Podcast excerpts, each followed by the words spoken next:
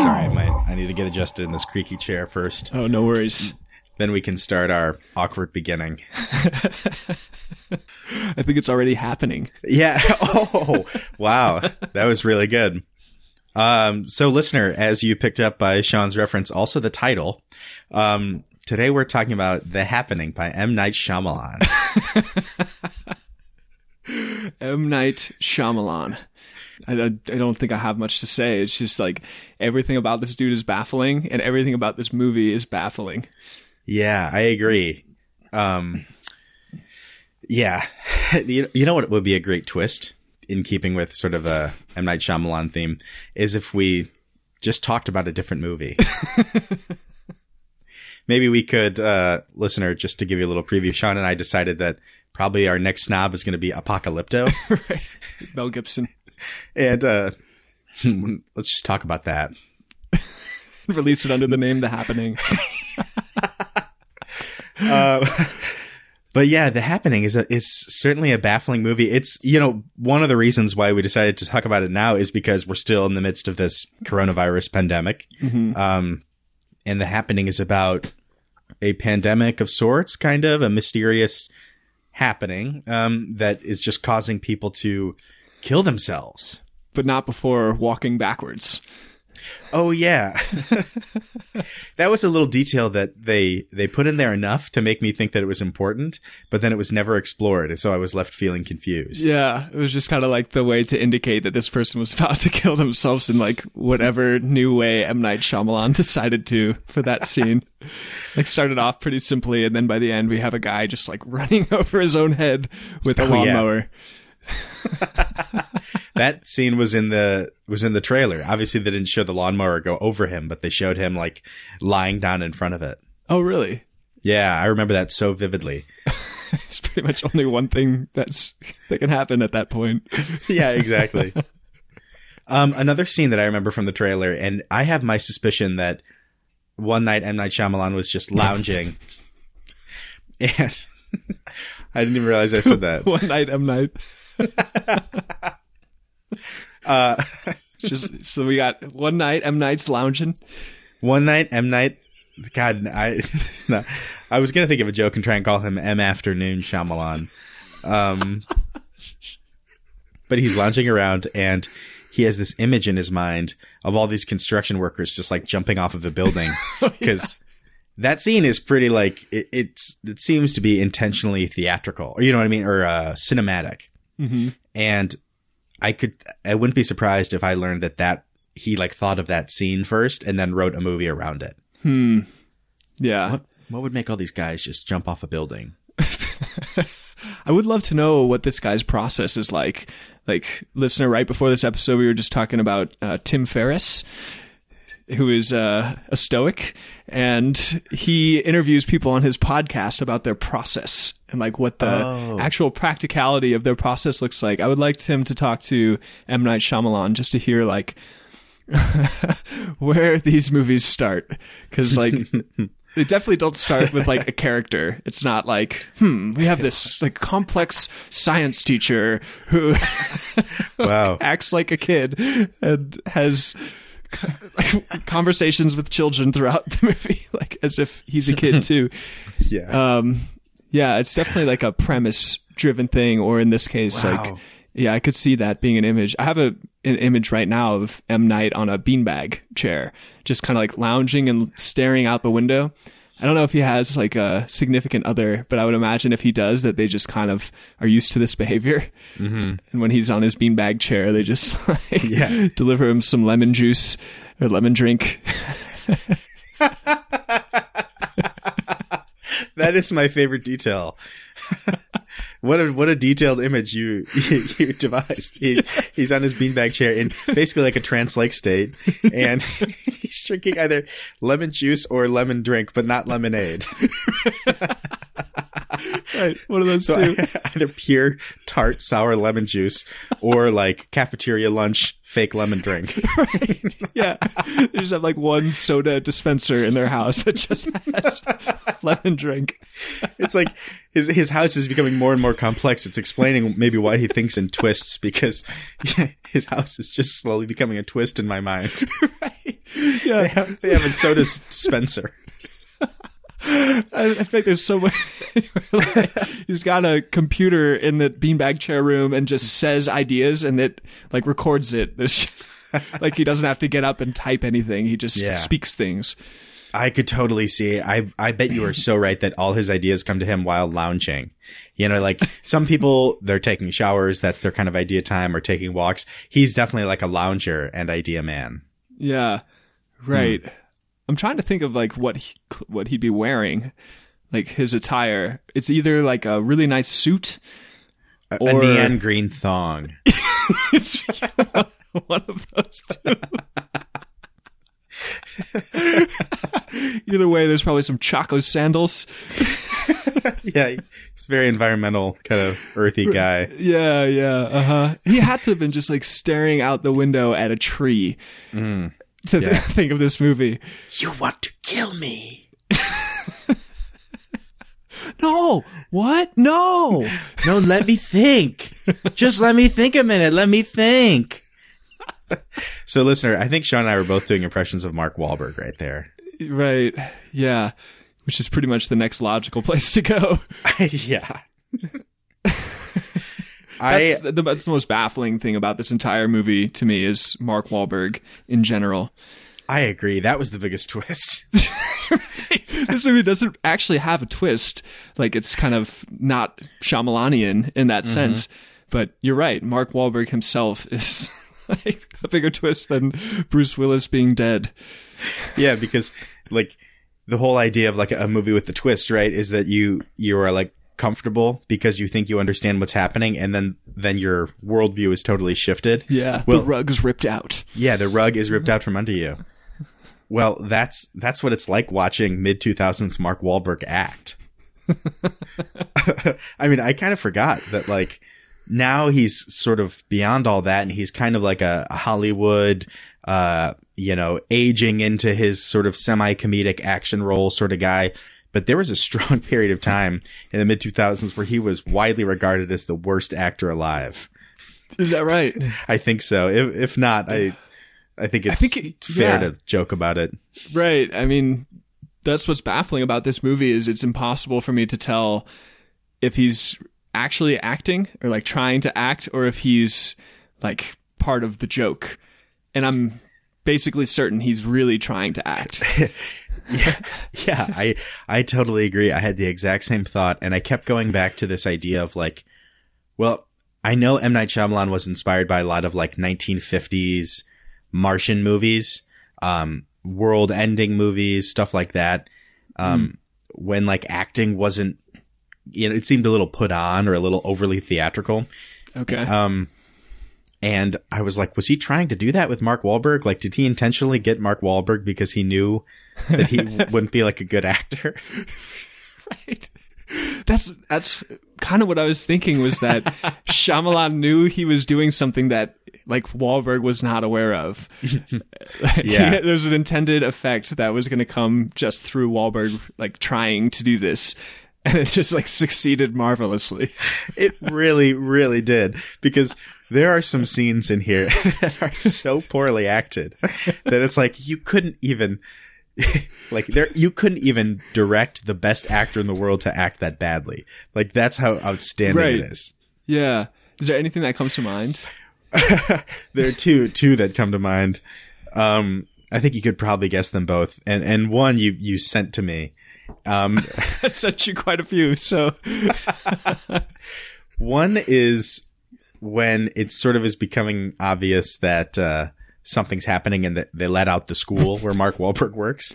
Oh, And- yeah, and yeah. the kids are like mm-hmm. leaving the room, and he just goes, "Hey guys," and then they look at him. He goes, "Nothing." It's like what looks like disappointed back down at his like science desk. Yeah. what was the point of that? I know. I get. I, my impression was he was trying to say like, be careful, but like, why didn't you just? It's just so confusing. That's that's one of the most confusing things. Is like the way he like interacts with kids throughout the movie or like Yeah. teenagers. Like he always calls them guys. He's like, come on, come on, guys. Like as if he is one of them. And then there's there's a point like maybe two thirds of the way through the movie where these two kids just like Yep. kind of appear and are mm-hmm. all of a sudden like Like his buddies. with his buddies, yeah. Like I just don't know where they came from. They just were there in a scene where his buddies and they there's a scene where they like ask him if he has kids and he's just kind of looks down and like it looks like he's kicking rocks. He's just like, nah. Like ask him like why like why like you got a you got a problem or something and he, he says something like he's like come on guys like Wow. this man is at least 30 years older than these kids. wow. You are so right. There And he's some. like, no, she just, she just didn't want to, guys. his explanations of things are very juvenile. Like his whole Yes. his whole character is really feels like a fifteen year old boy. Right. And I wonder how much of that was intentional for Shyamalan. Wow. There, what was he intending with that? there are some deeply interesting relational things about this movie. Um, one of them being this sort of subplot of kind of questions about what kind of parents would Mark Wahlberg and Zooey Deschanel be, and should they have kids? And and then at the end, we find out that she's pregnant, and they adopt uh, John Leguizamo's daughter, and so they they steal her. Uh, yeah, I don't know why that theme is in there. But like, and, and then like, I, I would imagine that the idea would be to get the point across of the movie that like, see, Mark Wahlberg is he's pretty damn paternal. Look, look at how he cared for everyone on this road. but like, there's nothing about him that strikes me as remotely paternal nor mature.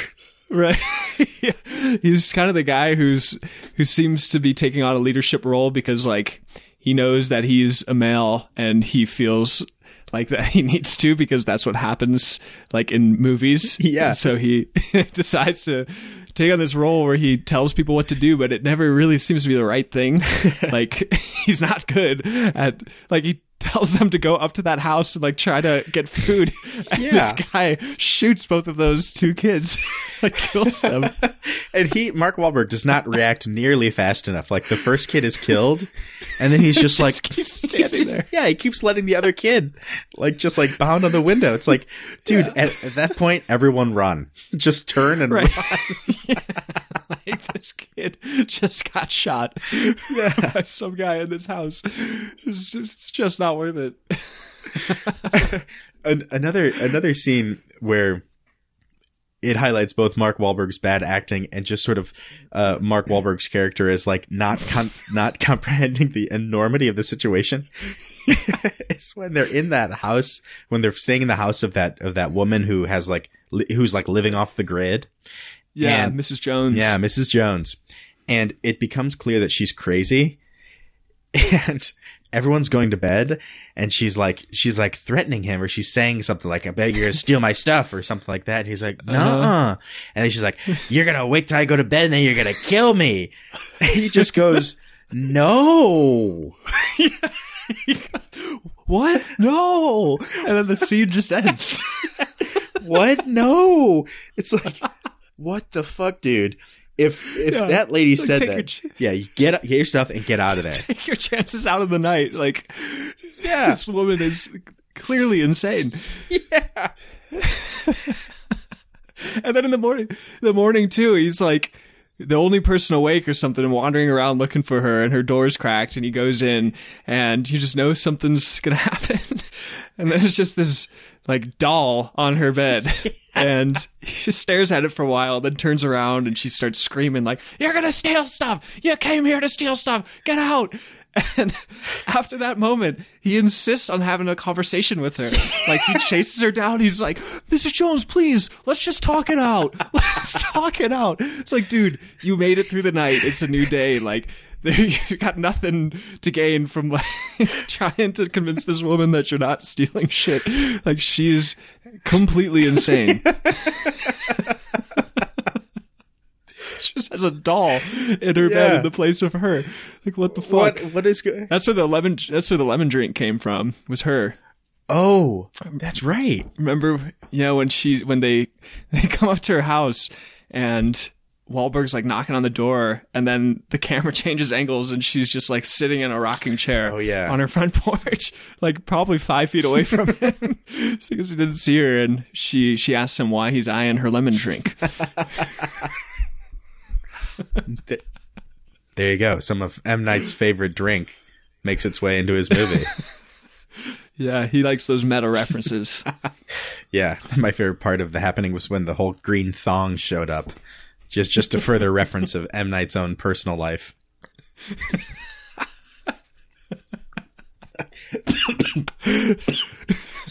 Sorry. Wrong pipe. My lemon drink. That's okay. Hey, yeah, your lemon drink. But if that was water, that uh, you, you might be an alien from Signs. So I think that was the twist in that movie that water kills them. I know. what? Gibson. Gibson, yeah. And Joaquin. Joaquin Phoenix, uh-huh. yeah, before he that was kind of gladiator era Joaquin Phoenix Yeah. when everyone was like, "Oh man, this this guy's a good actor." Yeah. But like before he went insane, Did he and actually? before Gibson went insane. oh, you're right. Yeah. right around the time Edward Furlong was going insane. I'm kidding. I don't. I don't think Edward Furlong ever went insane. I just he came to mind, and I wanted to mention him. Yeah. that was a good reference. Thank you. T T two. Yes, exactly. I figure most people probably know him from American History X, but I know him from T2. Yeah, American History X. Don't think I'm ready to go there. Yeah, I know that. but I did. Wa- I did watch that movie again recently. Oh, really? Yeah, That- yeah. I don't know what to say except Tony Kaye, who directed that Mm-hmm. um, and wrote it. There's a really weird rabbit hole of like things that happened to him after that movie. Like he just hated the cut and he hated Edward Norton so much and just like Wow. went on this huge media campaign before his own movie came out, just like talking about how much Edward Norton sucks and how he's like a tyrant and like took over the process and like insisted that his name be taken off the movie and basically just destroyed his Hollywood reputation. Wow. That's huge. Yeah, yeah. Then there's some weird subplot where like in his outcastness, he uh, befriended Marlon Brando and Who was living on an island? Breeding animals? No, I don't know, but I just basically think of the island of Dr. Moreau as Okay. like, shit, that movie has something, a similar, anyway, To go ahead. Cause no, it, it- what, what else? So continue with the Tony Kaye thing because I might know some more about this actually. all, all I know is that there was something to do with like an improv type of thing that Marlon Brando put on, and Tony Kaye came dressed as Osama bin Laden and like did some like sketch where he performed as Osama bin Laden and thought it was really funny. And Marlon Brando, he lost Marlon Brando's friendship after that. All hope was lost. Well, it, that's it's too bad that he didn't learn. If he's calling Edward Norton a tyrant who sort of took over the process, I'm pretty sure Marlon Brando was known as like the biggest like movie set tyrant ever. Like, That's right. Yeah. like to the point where he, he showed up in the Apocalypse Apocalypse Now. And Yeah. I mean it's really deep into the movie when he shows up and the whole movie builds toward his character and he was a solid like 50 pounds overweight and refused to say any of the lines that Francis Ford Coppola had written. Just insisted that he change his character. wow. Was was he also was that character supposed to be bald? Because I think Marlon Brando was completely bald in that in his scenes. He, yeah, you're right. He was. I, I doubt it because from what I've gathered, he basically was just like everything except what Francis Ford Coppola like told him to be. that's Amazing too, because they had already worked together on The Godfather. Like, Oh, yeah. they had some type of way of communicating, but I guess not. Yeah, I think Francis Ford Coppola, I think, actually like tried to kill himself doing Yeah. that movie. Like I heard that some- that movie literally destroyed him. Marlon Brando played a big role in that. Like the themes that that movie is about just totally spread out into the cast and crew. Apparently. right. That's what Tropic Thunder's lampooning. Oh, oh, that's right. wow. Okay. Amazing. Yeah. Um, but apparently with the island of Dr. Moreau, I don't know the full story, but the guy who wrote it and was originally slated to direct it, or maybe just the guy who was originally slated to direct it, he, um, because of like all sorts of things, but including Marlon Brando just wanting to change the story, it was just like not, not working out or anything like that. And so basically, um, might have even been Marlon Brando, but somehow it was decided that he he had to go and he wasn't going to direct it anymore. So like long into shooting, it was like it, maybe half the movie already filmed, all this stuff already happened on like the the pre-production side. This guy was basically told like you are not allowed to, you know, do anything else with this. And they were filming it in like a really remote location, like some jungle island or place or something. And so they like kicked this guy off set and they even sent him to the airport with security and were like, you will be met in LA with security at the gate to basically guarantee that this guy did not try and stick around. well, apparently the flight landed in LA and the guy never got off the plane. So somehow he had snuck away and appar- apparently for the next like three months, he kept sneaking onto set dressed up as extras. and like, he basically, he like guerrilla directed the movie by like slipping like ideas to like producers and like other actors, like while pretending to be an extra.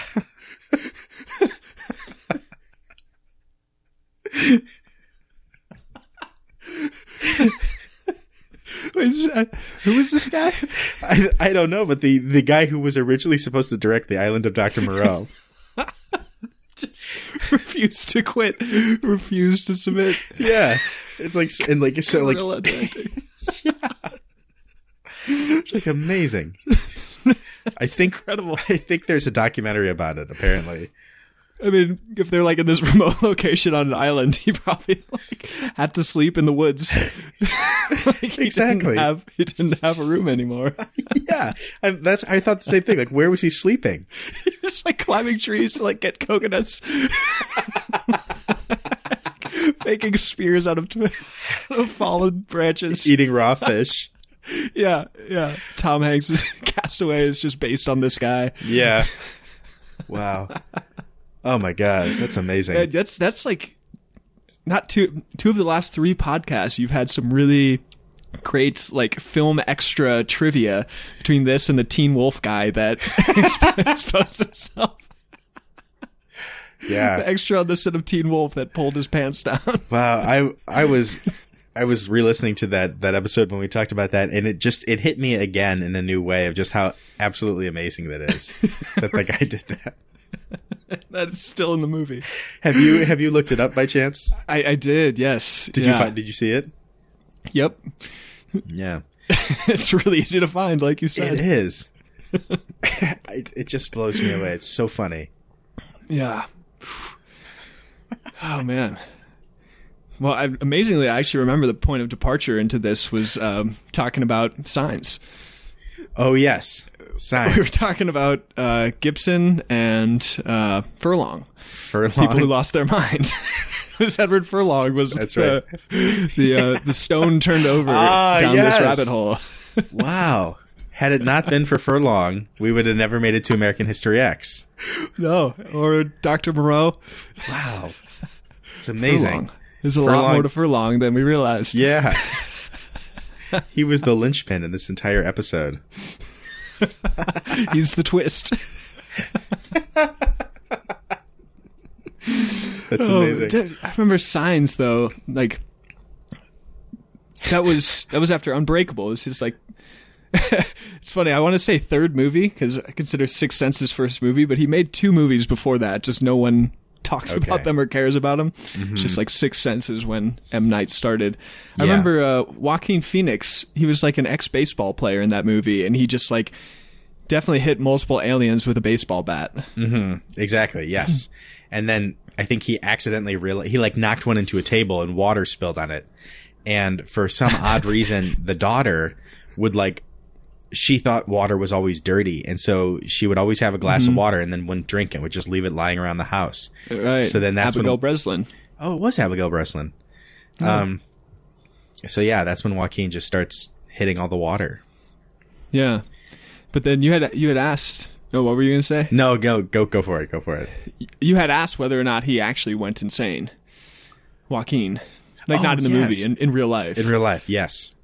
yeah. What What do you think? I had heard, you know, because there was the, a famous David Letterman interview where he's like wearing glasses with like long hair, and he's just kind of like, And a big beard. yeah, yeah, and David Letterman's like asking him questions, and he's just sort of like like looking to the side, like, huh? Like, do you just did you just talk? Um, and someone's like, that wasn't real. He was preparing for a role. I don't know.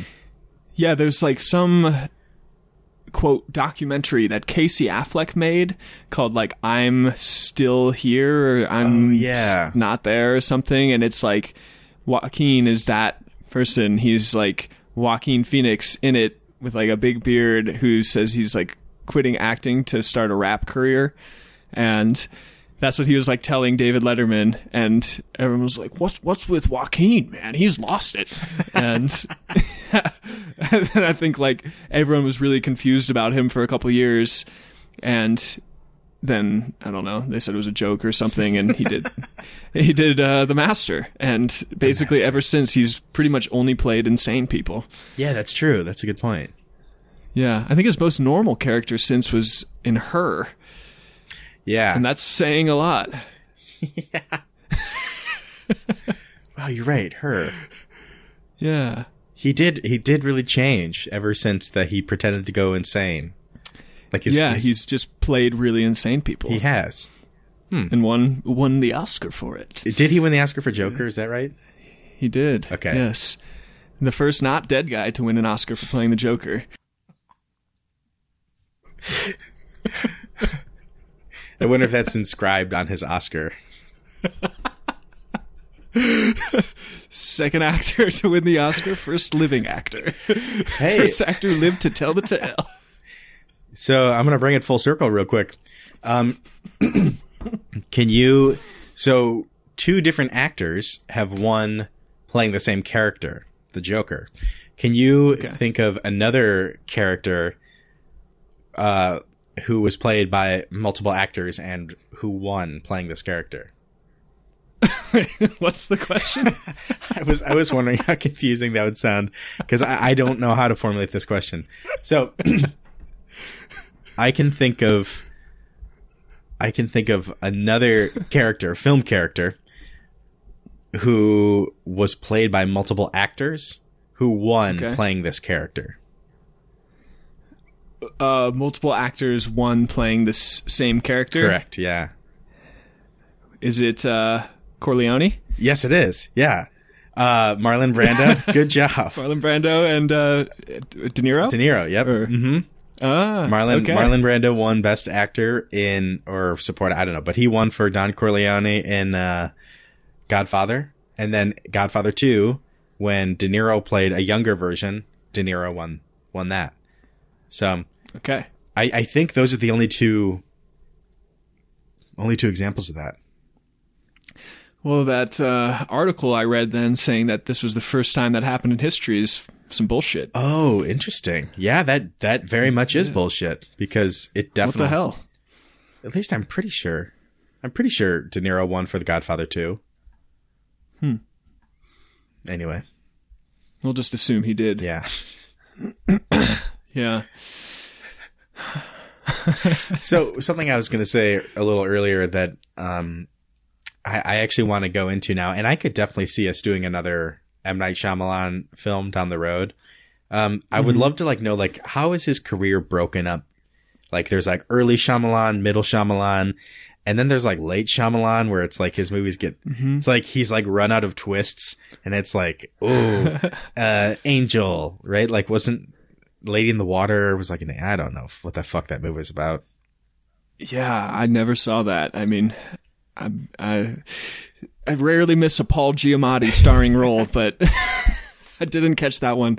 Um, yeah, I, I, there's kind of early Shyamalan. I feel like Lady in the Water was a, a fulcrum into the next period of Shyamalan. Shyamalan That so there was like Sixth Sense, Unbreakable, Signs, and The Village, and then we like transition with Lady in the Water, The Happening, Avatar: The Last Airbender, Oh yeah. and After Earth with Will Smith. Oh my And it was god. just that kind of like a descending spiral at that point.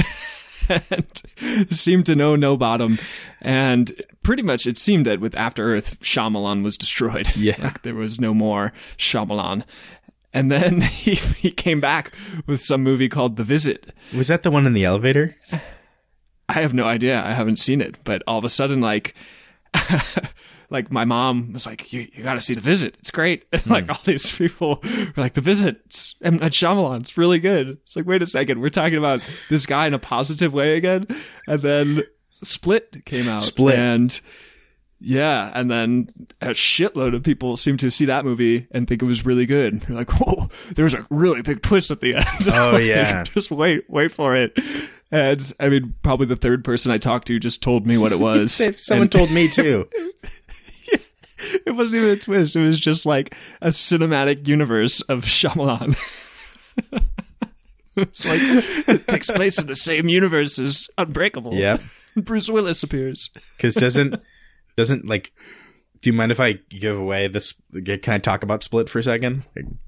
Yeah, please Give something away, maybe. Yeah, yeah. I'm not. Gonna, I'm not gonna watch it. Um, I think does does Mr. Glass show up in Split, or does Bruce Willis, Uh, or does y- one of them show up?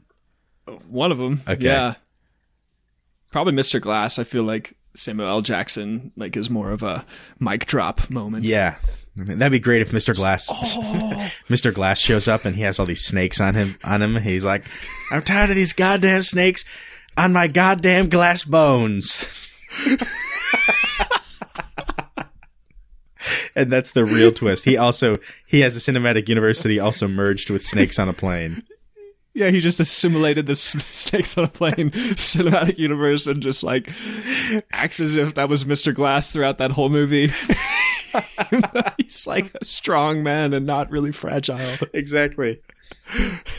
Oh man, I think And then yeah. he made another one, Really? Glass. Oh, okay. It- Is that actually out?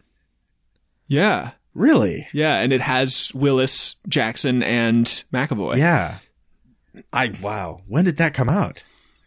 I don't know, like a year ago or something. Because I was about to say I think he's making a movie about Mr. Glass. yeah, it already came out. It got it got bad reviews. I was gonna say well, that's quite a twist. He just slipped it in. yeah, wow. but I think it still like did pretty well. So he just like like what 18 years down the road decided to like create his own cinematic universe It is kind of amazing. based on It's like based on Unbreakable. yeah, I guess it is superheroes. It So I mean that's cinematic universe land. So you know who? and you got X Men boy being split guy. Mm-hmm. Um, Quentin Tarantino loved Unbreakable. He did. Yes. Yeah, he thought One of his, uh, it was on his list of best movies of the last 18 years or whatever. It was, and he in that list he goes. He refers to M Night Shyamalan as M Night Shyamalan Ding Dong. I I could see them being friends. Yeah, yeah. They're very different. Eh, Are, are you What's that? are you an Unbreakable? Are you an Unbreakable fan? Um, I, um, I would say I think I think I am, but I actually don't know if I've ever seen that movie in its entirety.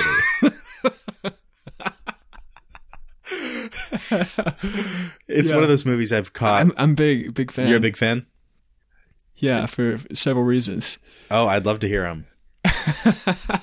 My earliest memory of Unbreakable was um, at, at uh, John Simpson's birthday party, and uh, probably it was 2000. That was probably sixth grade, and we went to the premiere of X Men with Patrick Stewart and Jackman, Yep. at uh, the Esquire Theater in St. Louis. Love that and theater. It was in like the big main theater room, and I mean it was just packed, just completely packed. And there was a preview for Unbreakable, and at one point there was like a cross dissolve. And it cross dissolved to Samuel Jackson, his face with his like wiry, crazy hair, and the whole theater just started laughing hysterically.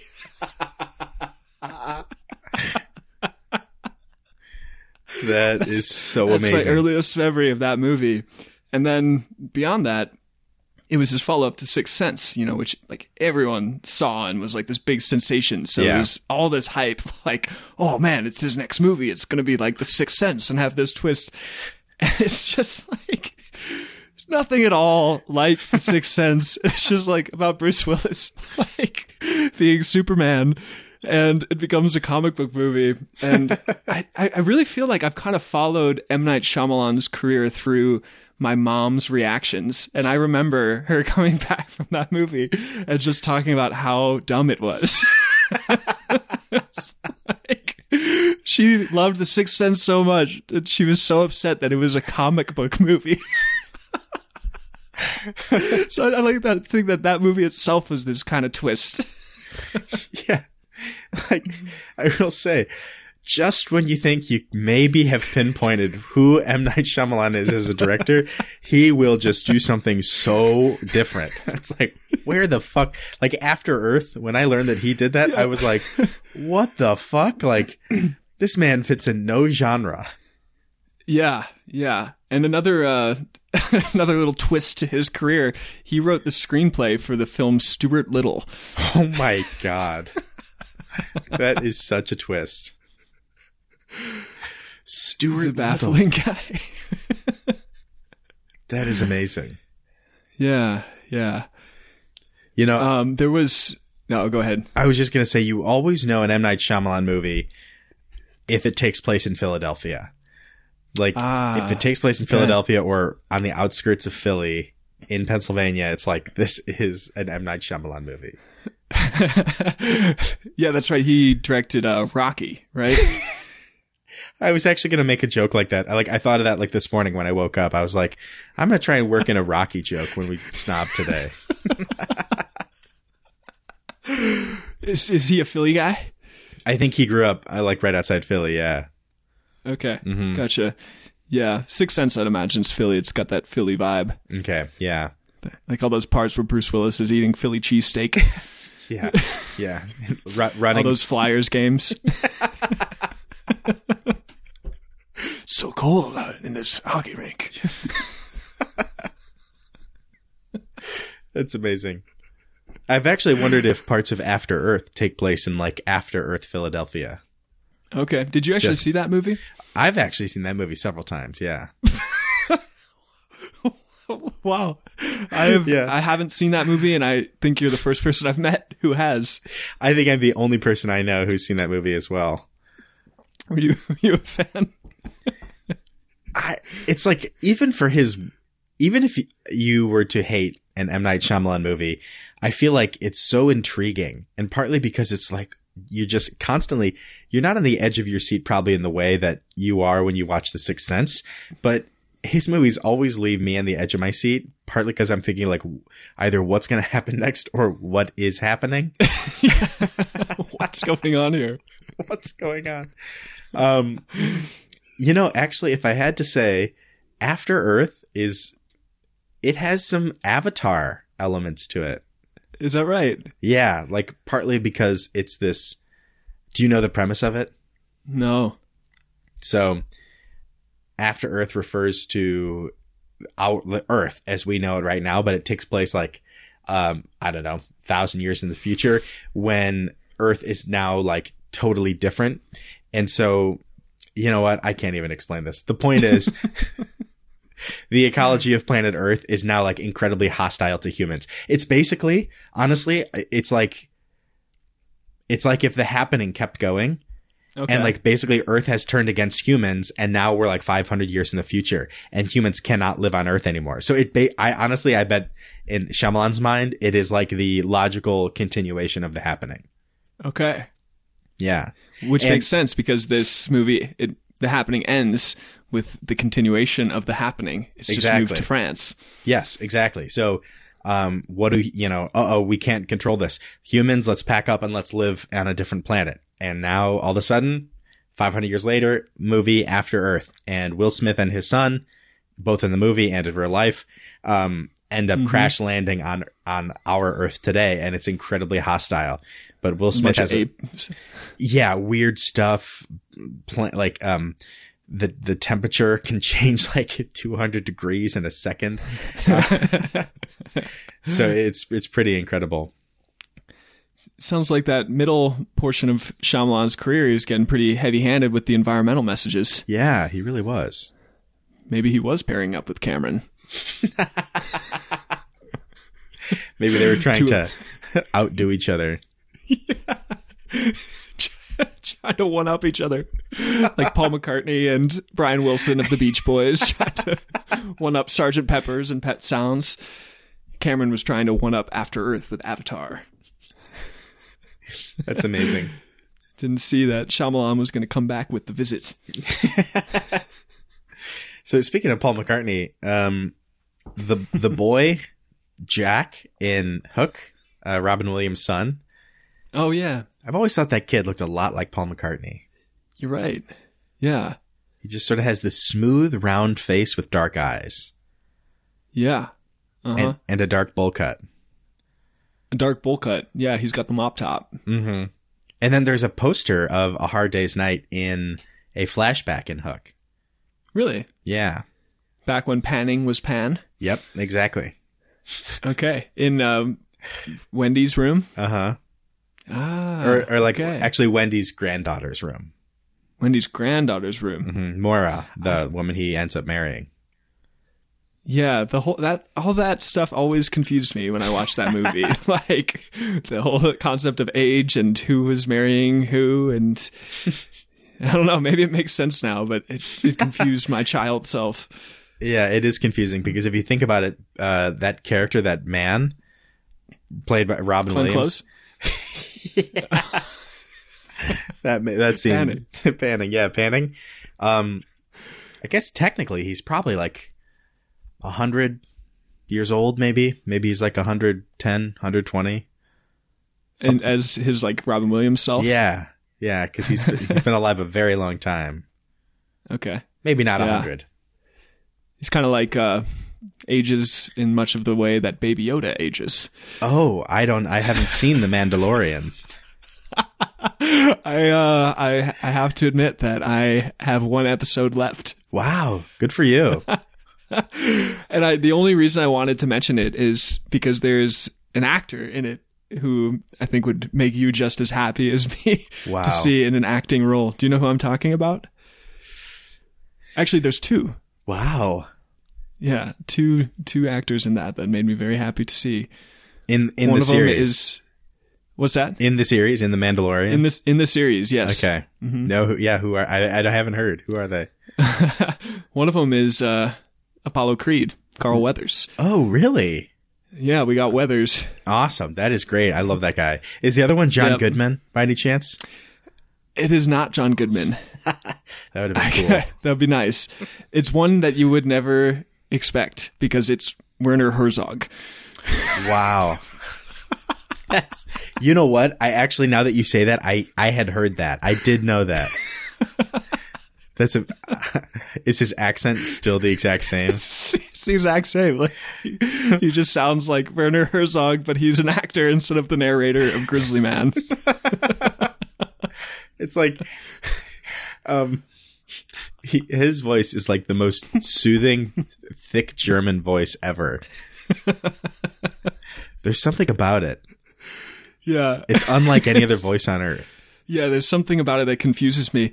And like in The Mandalorian, he's he speaks every line at the exact same rhythm. Like, no, but you can somehow get a sense of the stakes. Mm. He's- I see that. I, I can't even try to do an impression of that voice. It's so hard. It's a Mandalorian. Yeah, I've I've tried before, and I'm like, I can't do it. Yeah, but it's it's worth watching a couple hmm. episodes just to see him. Oh, that's cool. Yeah. Yeah. I feel like what you said at the beginning of this that we should just spend the whole episode not talking about the happening has actually happened. I thought about that like 20 minutes ago. We mentioned multiple other Shyamalan movies, but not this one. I bet if someone like did a breakdown, I, I'm I think we've definitely talked about other Shyamalan movies more than The Happening, and it's quite possible we've talked about the the Unbreakable series more. It just just anything in the Unbreakable universe longer than The Happening so far. There's a good chance we talked about the island of Dr. Moreau more than the happening. Like because we really didn't even. We talked about Mark Wahlberg not being a good actor, and that yeah. that's it. That's, that's pretty much it. It's an all around pretty pretty bad guy. so the dialogue in this movie is astounding. Like there's a part where uh, they're like walking through a field and they split off from this other group, and all of a sudden they start hearing gunshots from the other group, and so they know like that group is killing themselves. Yeah. and they all just start freaking out, like we got to do something. Like Mark Wahlberg, what do we do? He's like, give me a second, give me a second, and they just keep going back and forth, like what do we do? And, then, it erupts with Mark Wahlberg, like, why can't you just give me a second? just give me a second, please. And then he turns and starts mumbling to himself. And the first line he says is, All right, be scientific, douchebag. I laughed so hard at that. I had to rewind it to make sure I wasn't hearing things. Yeah. He's like, "Ah, be scientific, douchebag. And then he starts like telling himself what he taught his students in the first act. Like, what are the four steps of science? Yeah, he's like going through the Identify the scientific method. Yeah, it's like why? Why you don't have to like talk all this stuff out loud. yeah, yeah. I um that scene made me laugh so hard because it's like everything about that particular scene was a comedy in my mind. It's like it wasn't like give me a second, like let me think, and then someone else he's like I said give me a second, let me think. It goes on for like at least a minute. He's like I said give me a second, and he's like come on, give me a second.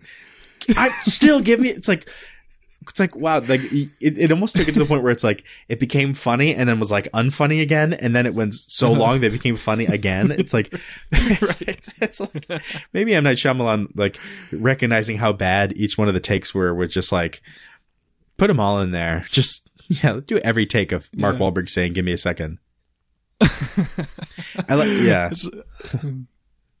sorry I, I what were you going to say? I was just gonna say, I like that he, I I really like that he referred to himself as a douchebag, uh, because it's, it was like it was like oddly endearing. It's like, oh, this this character is kind of a it's kind of a classic bro, um, and he called himself a douchebag. It's like, why would he ever do that? It was really funny. Yeah.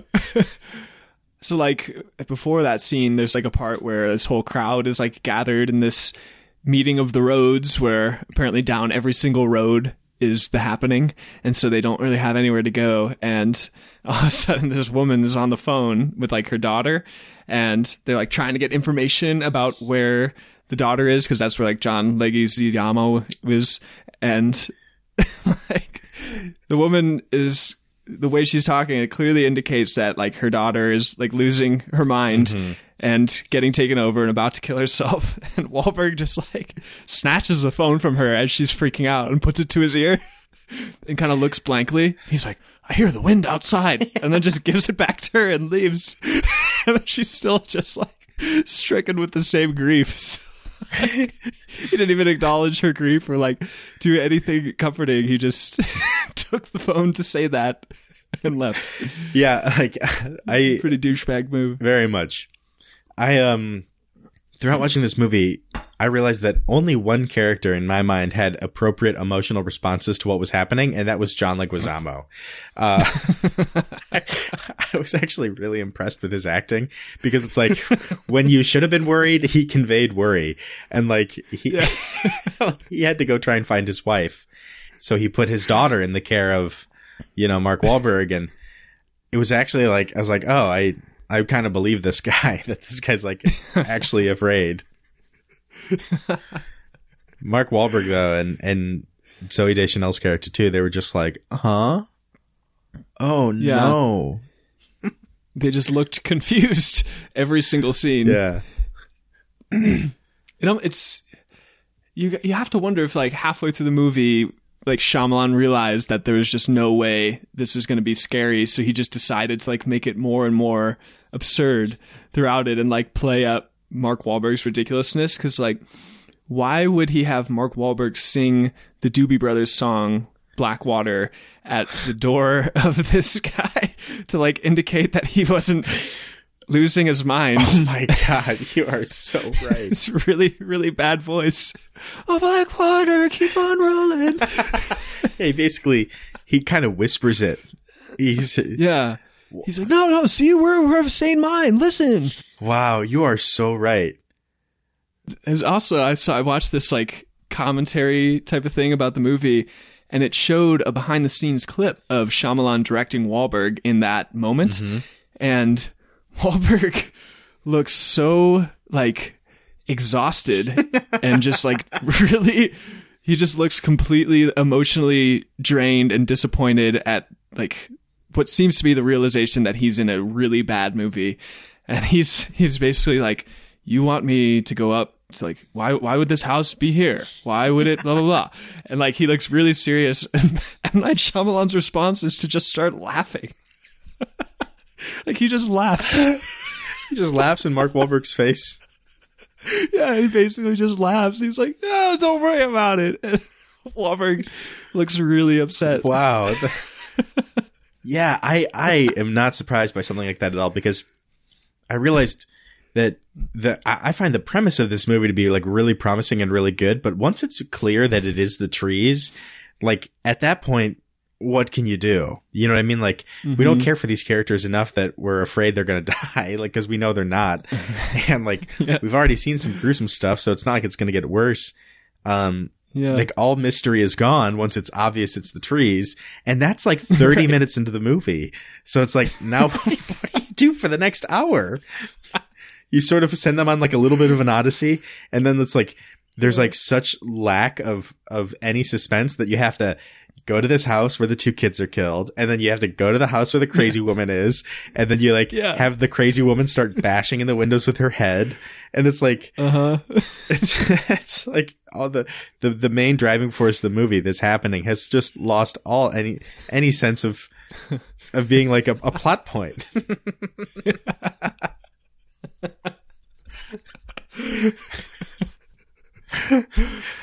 yeah.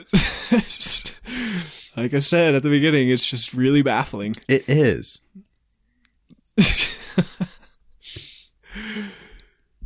Oh. It's amazing. Mm-hmm. Yeah. yeah. I don't know what else there is to say. Yeah. I feel- I feel like there were some some things he kind of got right in terms of like what's happening with coronavirus now, just like the way widespread confusion can just like upend society mm-hmm. and the way people look for something to blame. But I don't know. It's just, it's just so odd. Yeah, and I, I I think it goes back to what you said at the beginning, where it's like his movies are not centered around characters, and they're not really centered around even a plot. Like I find his movies to be centered around a twist, and the thing about a twist is like you really have to work toward it. And so, as much as someone could bash on a movie like The Village, the twist is is held off until like the very end. Likewise with The Sixth Sense. Sorry, I kind of burped right there. Um, How could you? that was my twist. Um,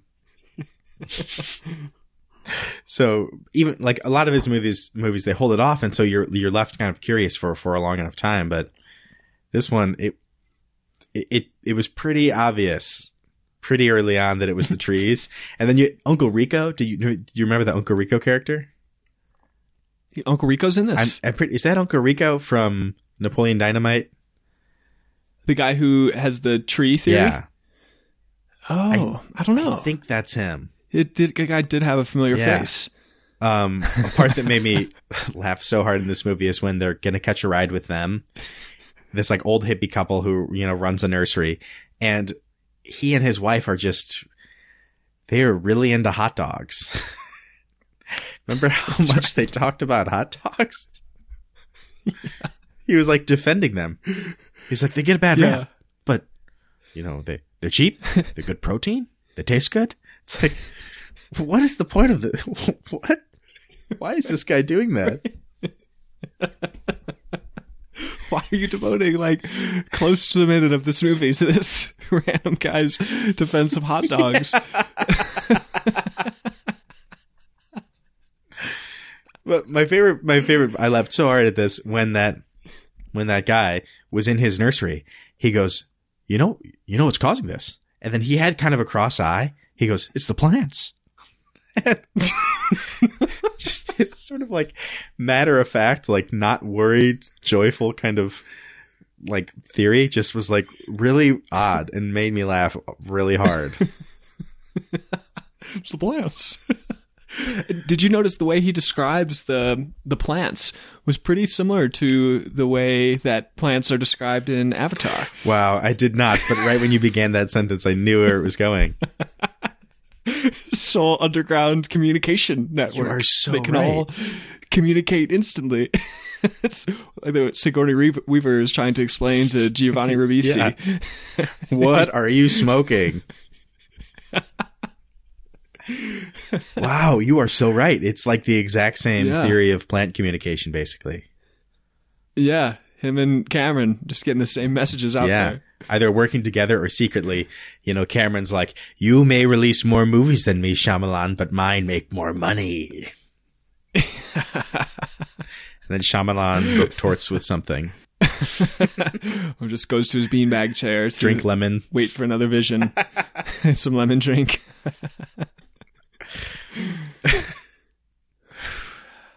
nice. Well, I think that's about all I have to say about that. Yeah, I honestly, even if you started torturing me, I actually don't know if I could say anything more about this movie.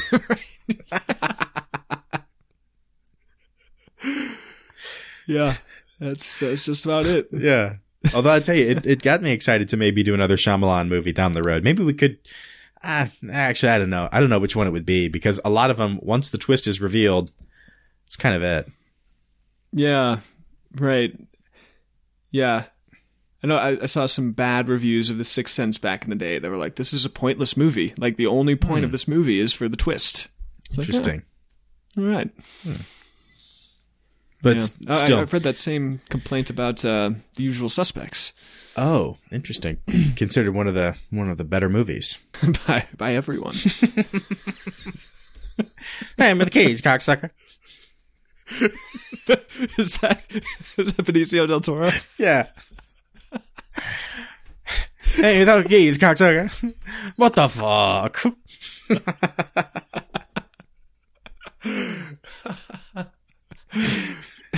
and you have Baldwin. I think it's Billy or Steven. I one of the not Yeah, one of the Alec. non non Alec Baldwin. that should just be all of their names, non Alec.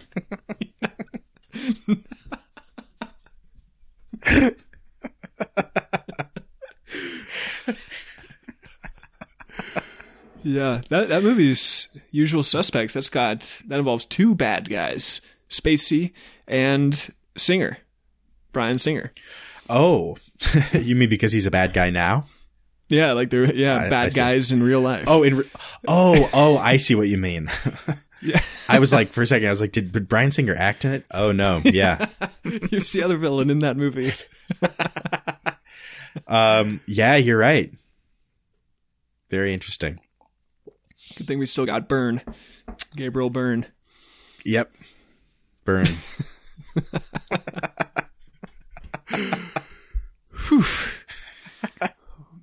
I just, I, I was just laughing at the idea of considering what percentage of people even know who Gabriel Byrne is. Probably close to one millionth of a percent. Do, do you know who he is? I do, yeah.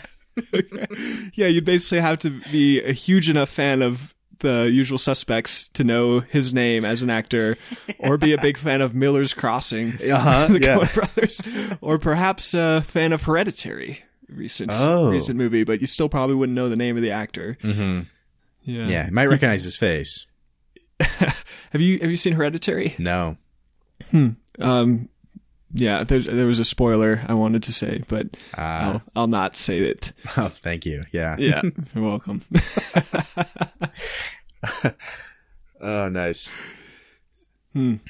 Um, well, it feels I, I wasn't thinking about this, but we've got uh, doing the happening, which is talking about coronavirus, and then we're moving next into apocalypto when Yeah. we will have arrived at the apocalypse.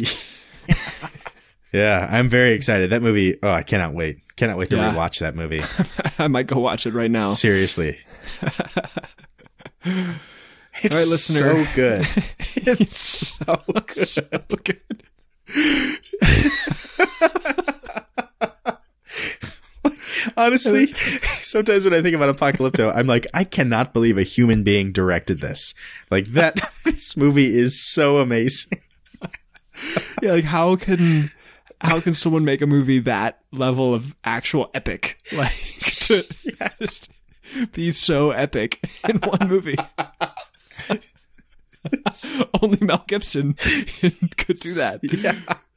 Like, is there anyone else that could have made that? I have no idea. That it's a really good point. yes. Oh, I feel like he's, you know, he was, he's been hated for a really long time mm-hmm. now. I, I don't know if it's just my perception, but I feel like he's kind of reemerging from the underground as a sort of hero.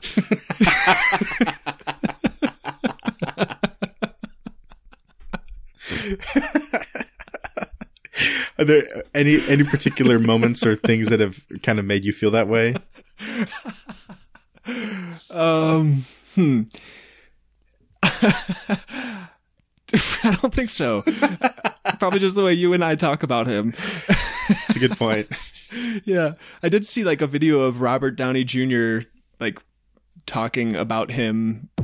It was years ago, and like just basically screaming at Hollywood to like lift the ban on Mel Gibson, just like saying that he's a great man.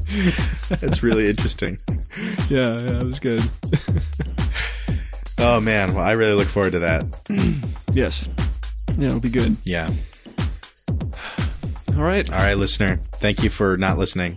yeah, appreciate it. Good luck out there. Yeah, yeah. Stay safe. All right, see ya. See ya. Thank you.